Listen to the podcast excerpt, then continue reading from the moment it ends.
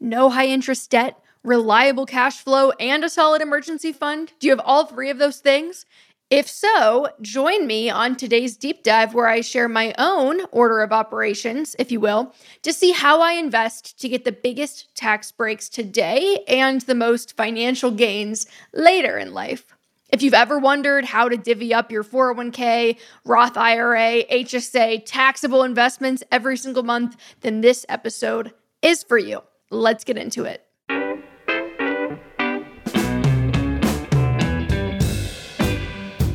Welcome back to another episode of the Money with Katie Show, Rich People, and gird your loins. Today, we are breaking down the foundation of my investor philosophy.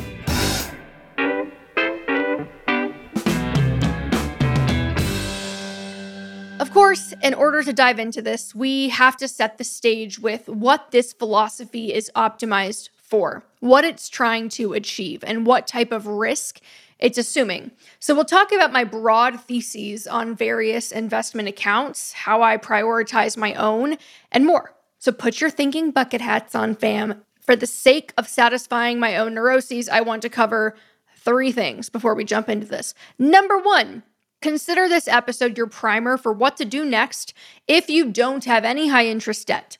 I know there are mixed sentiments about debt out there, but I cannot, in good faith, promote investing to someone who's paying 24% on a credit card balance. Knock that stuff out first.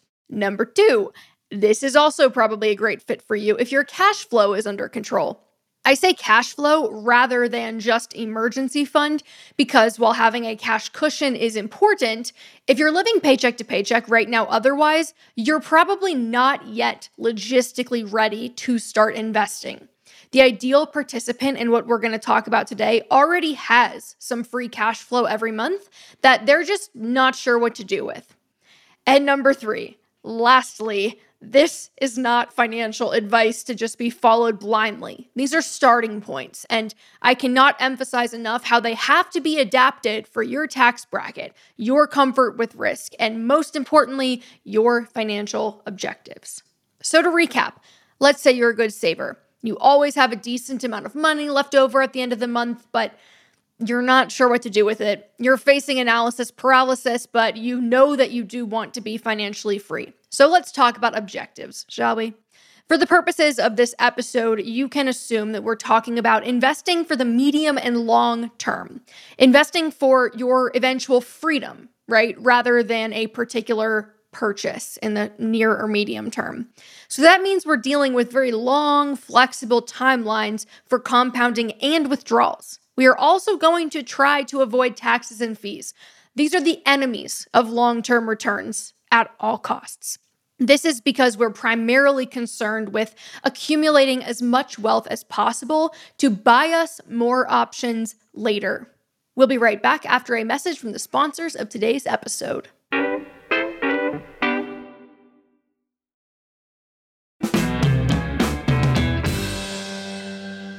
Let's talk investment priorities. Why does this matter? Well, short of generating an outrageous amount of passive income from being a business owner, there's really no way around investing in something if you ever want to retire. But investing is just about the world's broadest term, and believe it or not, there are a lot of ways to approach it incorrectly, and most of them are probably beyond the reasons you're thinking of right now. Most people are not investing $10,000 in a single stock and crossing their fingers, so it feels silly to waste a bunch of time advising against taking some outsized risk to try to beat the market with picking individual stocks. Instead, let's back up a step. Let's pretend we are looking at a few different Easter baskets full of eggs. Now, each egg represents an index fund or a stock.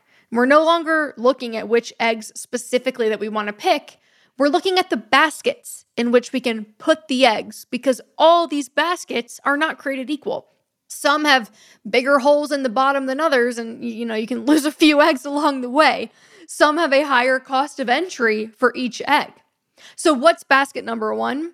Your 401k.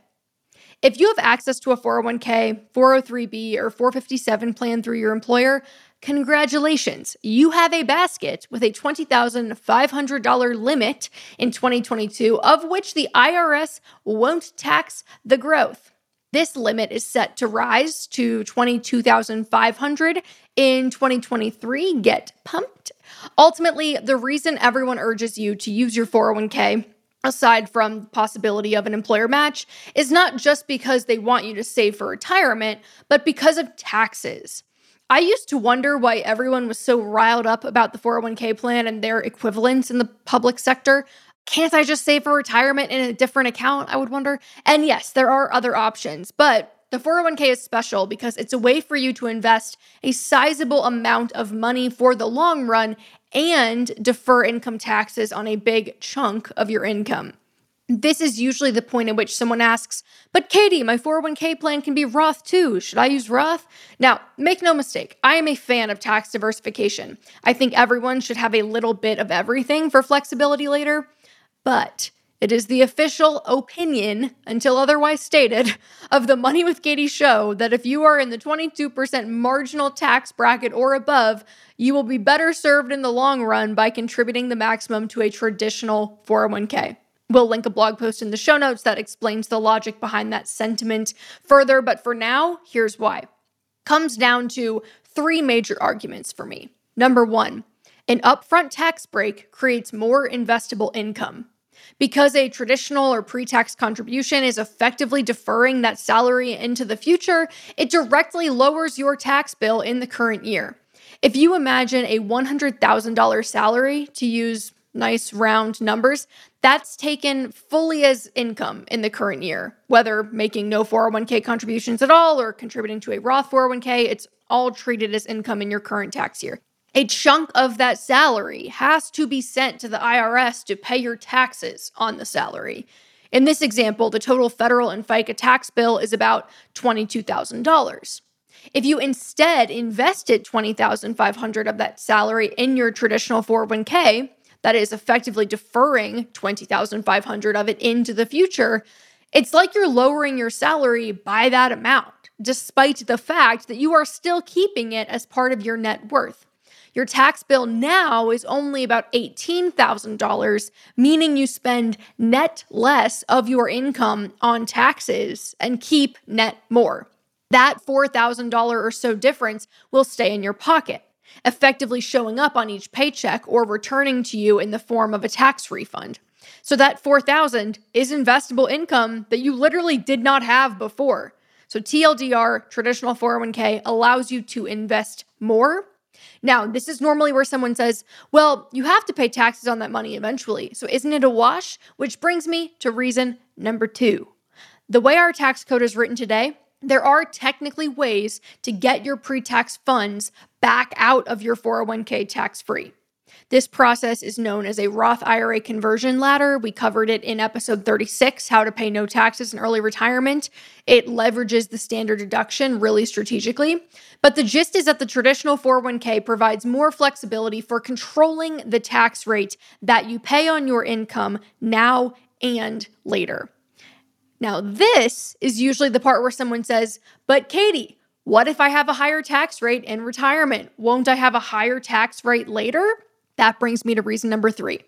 It is almost impossible that you will have a higher tax rate in retirement than you do as a working professional, especially if you are already beyond your first few low income years of your career and don't have plans to own cash flowing businesses to fund your lifestyle in retirement. That's a different story if that's the case.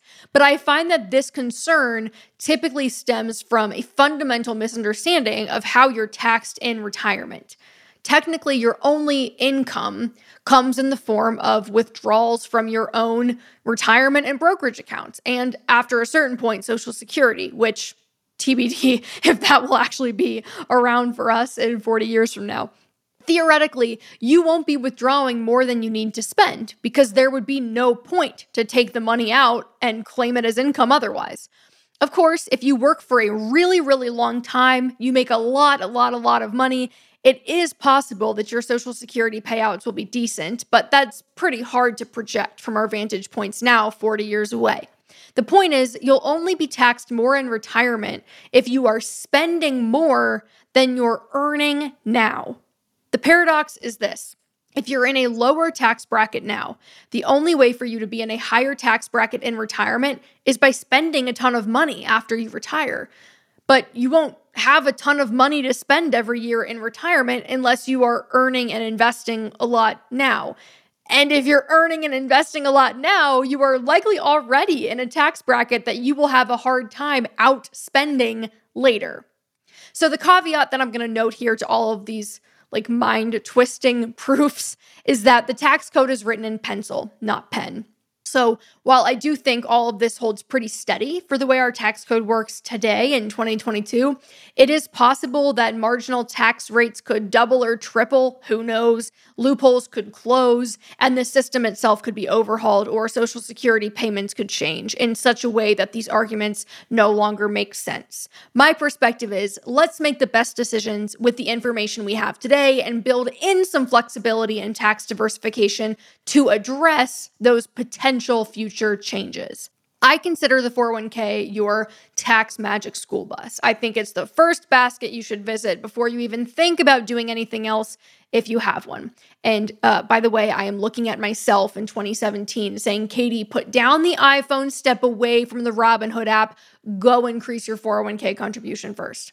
Here's the deal you need to contribute at least up to your company match. That is free money on the table that will compound and is definitely considered part of your total compensation in the eyes of the company.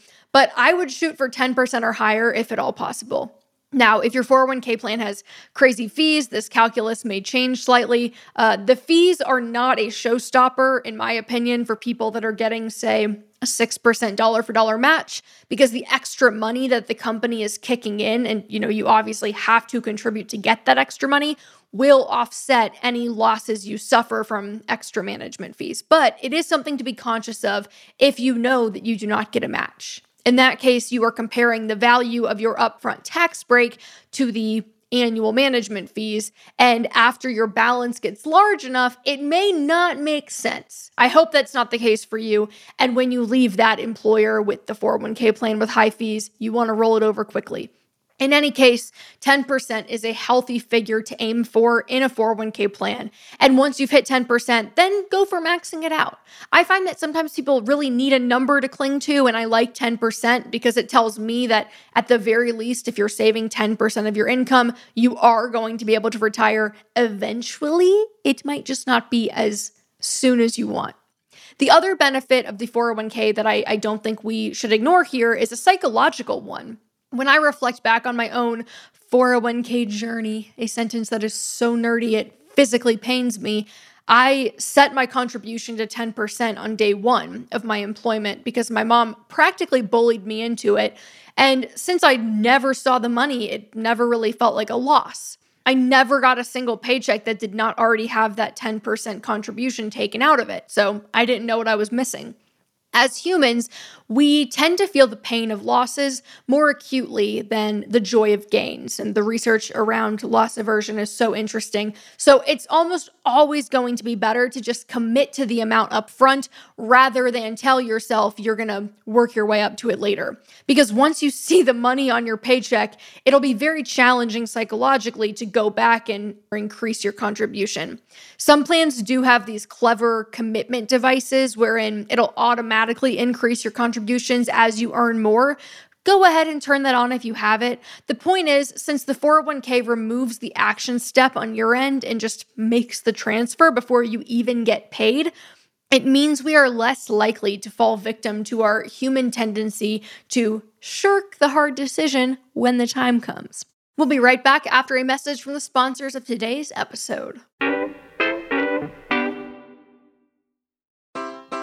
Take your business further with the smart and flexible American Express Business Gold Card. It offers flexible spending capacity that adapts to your business. You can also earn up to $395 in annual statement credits on eligible purchases at select business merchants. That's the powerful backing of American Express.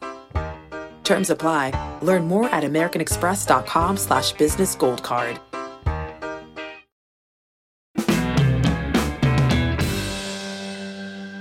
All right, so that concludes basket number one. Let's move on to our second priority. Basket number two, the Roth IRA. If you are anything like most people I talk to, you probably just said one of two things. And by the way, I also said this back when I was first learning about these things. So you're in good company. You either said, What the hell is that? Or you said, But I have a 401k. What do I need an IRA for? You need an IRA for the same reason you have a 401k tax free growth, baby. The IRA is a smaller basket. It only allows you to contribute 6000 per year as of 2022. It's going up to $6500 per year next year in 2023 and it is higher if you have catch-up contributions after a certain age, but hey, that is still 6000 per year that generates returns off the top of which the IRS can't skim on an annual basis. If you don't have access to a 401k, this is no brainer next best option. So, a few things to note. Number one, you have more control over your IRA than your 401k because you get to choose the brokerage firm and the fee structure. I'll be honest, my Roth IRA is with a company called M1 Finance in the ultra aggressive pie. This is volatile. It means that uh, I'm almost 100% invested in stocks in that Roth IRA and riskier stocks at that. As I get older, I'll worry more about dialing back the risk in this account, but for now, I'm okay with it, even in this current market, especially because this is probably the account that I'm going to use last, as we've talked about back in that episode about paying no taxes in early retirement. Uh, number two, while you can have either a traditional IRA or a Roth IRA, I personally prefer to leverage the Roth IRA. For one thing, the rules around deductibility are a little funky for traditional IRAs. If you're covered by a retirement plan at work, like the 401k, you can't deduct your traditional IRA contribution, which basically eliminates the most valuable component of a pre tax investment account. And while the Roth IRA does have an income limit phase out, so in 2022, it's 144K for singles and 214K for married filing jointly, it is relatively easy to yeet around that by using a backdoor Roth IRA.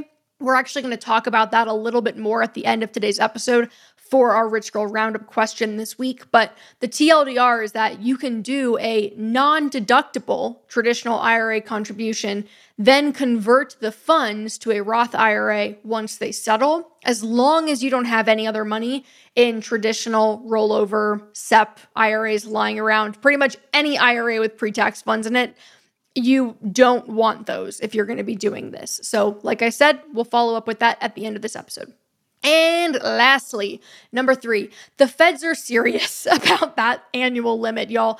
There aren't really any safeguards in place to stop you from going over. So make sure if you're doing this as like a monthly dollar cost averaging thing that you're putting in 500 per month if you split your annual contributions into that monthly cadence like I do, or you'll be penalized for the amount over the limit. It feels Pretty ironic to be punished for accidentally investing too much for retirement, but tax laws are unforgiving. You will be faced with a 6% penalty each year on the excess amount until you correct the mistake.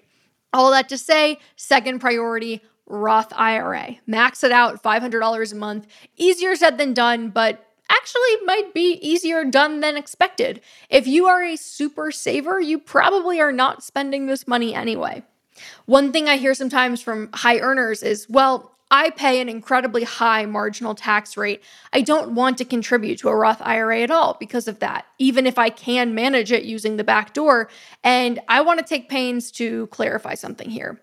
Contributing to a Roth IRA does not create additional tax burden. The money that you contribute is treated no differently than money you take as income to spend or money you take as income and then contribute to a taxable brokerage account. On the front end, all three of these things look the same in the eyes of the IRS. So you're going to pay your regular income taxes on a contribution to a Roth IRA or a taxable brokerage account. The only difference is that the money you put in a Roth IRA is never taxed again. So I caution high earners from prioritizing a Roth IRA over something like a pre tax 401k. But once you've already contributed the maximum to that 401k, your Roth IRA really is probably the next best place, with the exception maybe of the HSA, which we'll chat about in a moment. All that to say, you don't pay additional tax by contributing to a Roth IRA rather than a taxable account. Your upfront tax liability on those two decisions is the same, but your long term gains in the Roth IRA will be much greater. Now, a popular question should I contribute the maximum to my 401k before pivoting to my Roth IRA, or can I do both? Look, at this rate, you are already doing more than literally 90% of people, so I'm not going to draw this hard line in the sand here, perspective wise. Sure, if you want to be as optimized as possible, the technically most efficient way to move forward would be contribute as much as you possibly can to the traditional 401k and then multiply that contribution amount by your marginal tax rate to determine how much that just saved you in taxes, and then contribute that amount throughout the year to your Roth IRA. Because to reiterate, we are creating more investable income by using our 401k, and then we are investing that income into the Roth IRA. For example, if I'm a single gal and I'm earning 150K, I'm in the 24% marginal tax bracket. And if I contribute the full 20,500 to my 401k, based on a tax calculator at that bracket, I'm saving $4,920 on my taxes that I now get to keep and can turn around and contribute to a Roth IRA. Theoretically, it would be perfectly optimized to not contribute to the Roth IRA until the full tax advantage of the 401k is leveraged, but that's kind of splitting hairs. If you aren't able to contribute the maximum to both and you want to split your investable income between them, please be my guest. You are still getting amazing tax diversification, even if it is not the technically most optimal. The important thing is that these two buckets are receiving the lion's share of your investable income because, as we stated in the beginning, this is our long term investing strategy for ending up with as much money as possible later. And we want to avoid tax drag or the compounding erosion effect that taxes have on your growth as much as we possibly can. All right, so I mentioned the HSA. Basket number three, the HSA, if you have access to one.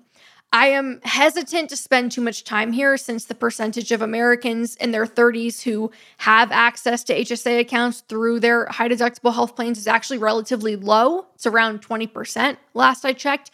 But if you do have access to an HSA, I feel pretty confident saying you should probably use it. Let's pause to distinguish between an HSA, health savings account, and FSA, flexible spending account. As an FSA is use it or lose it the balance resets at the end of every year. So some people like to use things like dependent care FSAs to save money on taxes that they're going to spend on things like daycare, but for the purposes of our long-term investing strategy, the HSA is what we care about. There are a few major selling points here. Number one, your money goes in tax free, it grows tax free, and it comes out tax free if it is used for qualifying medical expenses. Number two, after you turn 65, your HSA basically receives the same tax treatment as an IRA, which means you can use the money for anything you want. You just have to pay taxes on it as if it's income, but there are no penalties. It basically turns into a traditional IRA. And perhaps the most compelling, HSAs are not subject to required minimum distributions, also known as RMDs. In that sense, they are kind of like a second, smaller 401k, but one that you'll have to wait longer to use. You can touch your 401k in a straightforward manner at age 59 and a half, not 65. Anyway, RMDs are the bane of tax planning because they occur when the government basically says, Yo, rich girl, you've got way too much money sitting in that pre-tax account, and it is time to start spending some of it and pay us taxes while you're at it. The HSA is the only pre tax account that I am aware of that does not have to deal with RMDs, which makes it very valuable. In 2022, if you are covered by an individual high deductible health plan, your annual HSA contribution limit is $3,650. And if you're covered by a family high deductible plan, it's $7,300. Much like your 401k contributions, these direct tax savings can also be invested elsewhere. So at $7,300 a year and a 24% marginal tax rate, that'll lower your overall federal tax bill by $1,752. Another bonus worth knowing here that makes the HSA just a little bit different HSA contributions that are made via payroll deductions, aka they're taken out of your paycheck like the 401k contributions are, also are not subject to the 7.65% FICA tax, which increases the tax savings in the previous example to $2,310 per year. It's kind of amazing. That said, I understand people have competing priorities. And if you have a lot of investable income, so you're living beneath your means to the extent that you can afford to fill up all of your tax advantaged buckets we've just discussed, and you still have some left over, then I would favor the HSA in that top three. Now, if you can't and you are being forced to prioritize hashtag thank you wage stagnation, I would weigh the HSA contributions against contributions in bucket number four. Bucket number four is your taxable brokerage account. This is probably uh, the account that you think of when someone says investing. It's not for retirement, it's just for building wealth. But since it isn't for retirement, that means you can kiss your sweet tax breaks goodbye. You will have to file typically 1099 div forms every tax season for an account of this nature, and the IRS will tax the ordinary and qualified dividend gains annually, even if you are reinvesting them, as most of us are and should be. Same with 1099 INT forms if you have bond interest in this account. So it bears repeating at this point that I am not a tax expert. I am not an accountant. I am literally just a human being who has filed her taxes for her investments before. So, if you want to know more about your investment taxes specifically, you could consider getting an accountant to help, or my personal favorite recourse, call your parents.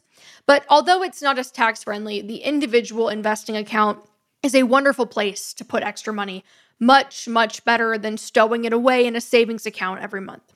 Of course, technically, the most responsible thing to do would be to avoid an individual investing account until you've maxed out that 401k with the 20,500 per year, that's $1,708 per month.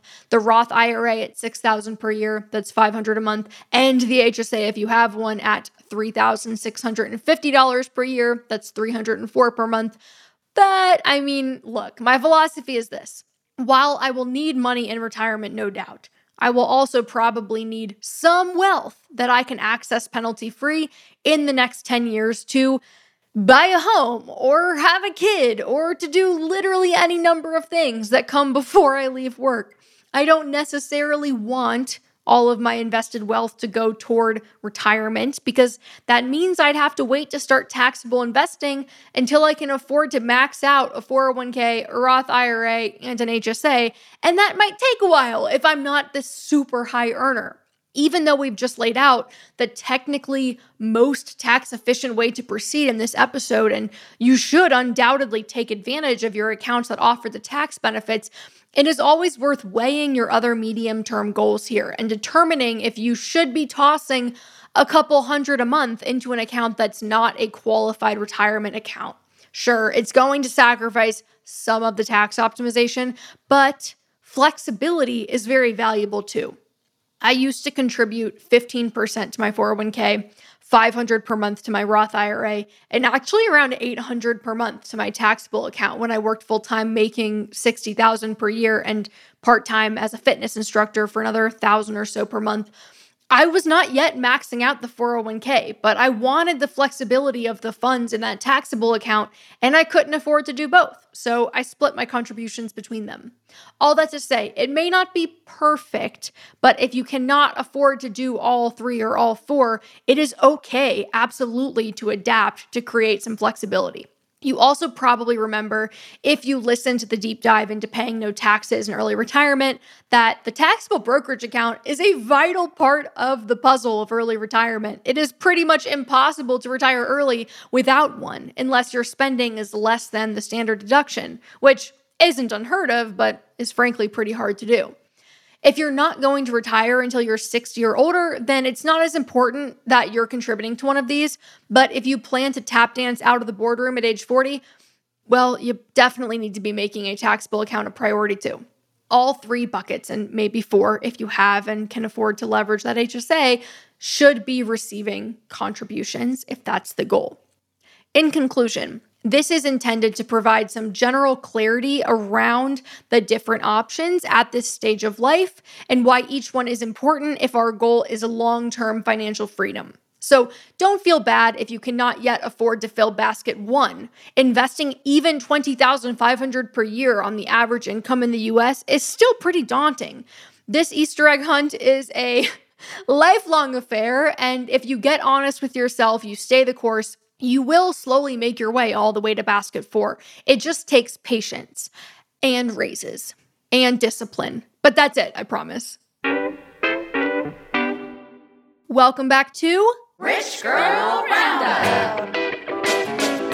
Love it. Rich Girl Roundup. As a reminder, we take listener questions about every month on Instagram. So follow on Instagram at Money with Katie if you're not already. And uh, we'll pick a question that feels interesting and applicable and relevant, and we'll answer it. As always, my standard disclaimer I am not a licensed financial professional. This is not financial advice. This is just what would Katie do? How do I think about this? What would I do if I were in your shoes? This week's question is from Rachel. Is pet insurance a good financial decision? How much coverage am I really getting? And would I be better off having a dedicated pet emergency fund? I see so many GoFundMe's for people's pets. Oh, that is so depressing.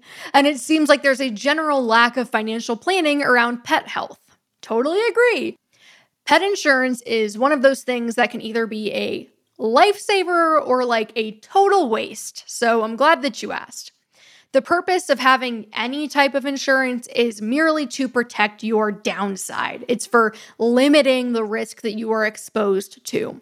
So, we're legally required to carry some types of insurance, like health insurance in certain states, or car insurance if you have a vehicle, whereas some other types of insurance, like pet or life, are optional when you get quotes for pet insurance, you'll usually have to tell the insurer things about your pets, like the age, the breed, where you live, how long you've had them, info that'll help the insurer determine how risky you are to insure. You'll also likely have to provide their vet records so that they can establish any pre existing conditions.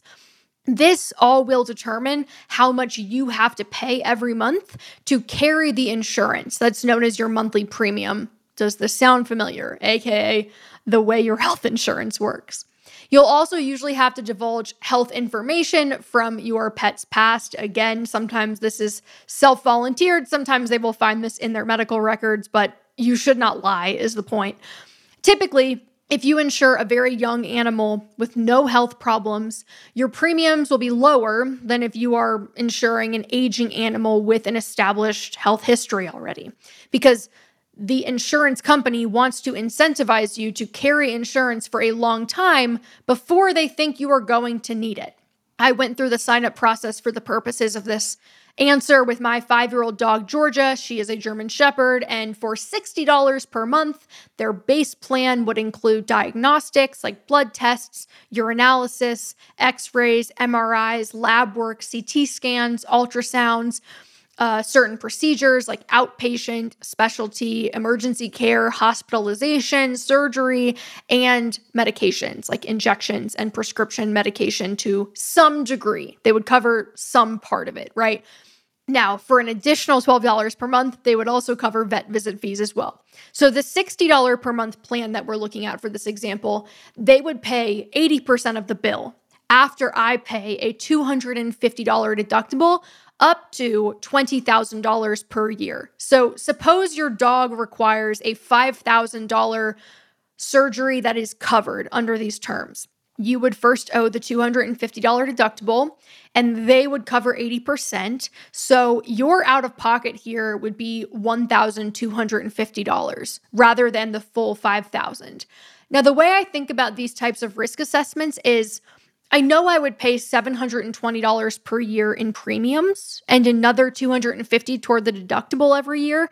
You do get a discount if you pay annually in full, so that's something to keep in mind, but I'm paying monthly, that's $970 per year in kind of guaranteed out of pocket expenses before this insurance is going to begin paying for things.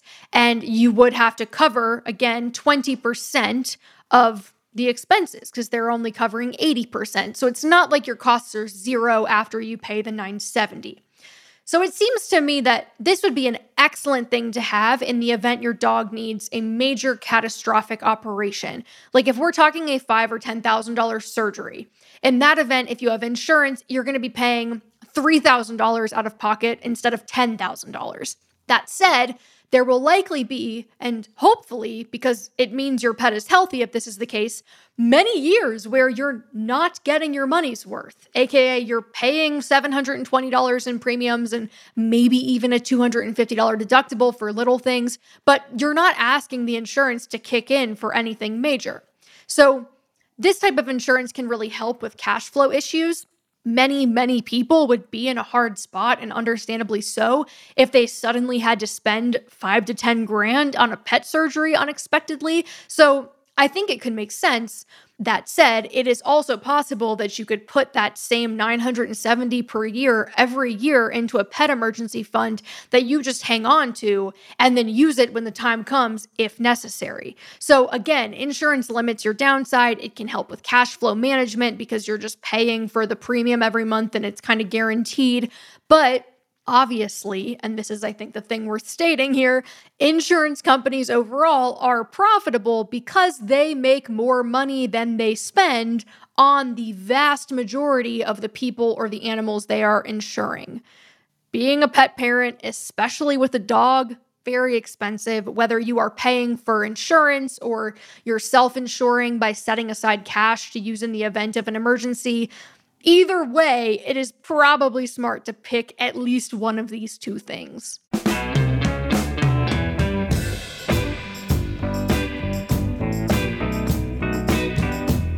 All right, y'all, that is all for this week. I will see you next week, same time, same place on The Money with Katie Show. Our show is a production of Morning Brew and is produced by Henna Velez and me, Katie Gatti Tassin, with our audio engineering and sound design from Nick Torres. Sarah Singer is our VP of Multimedia, and additional fact checking comes from Kate Brandt. Sam Cat is our VP of Chaos, and Beans is our Chief Bark Officer.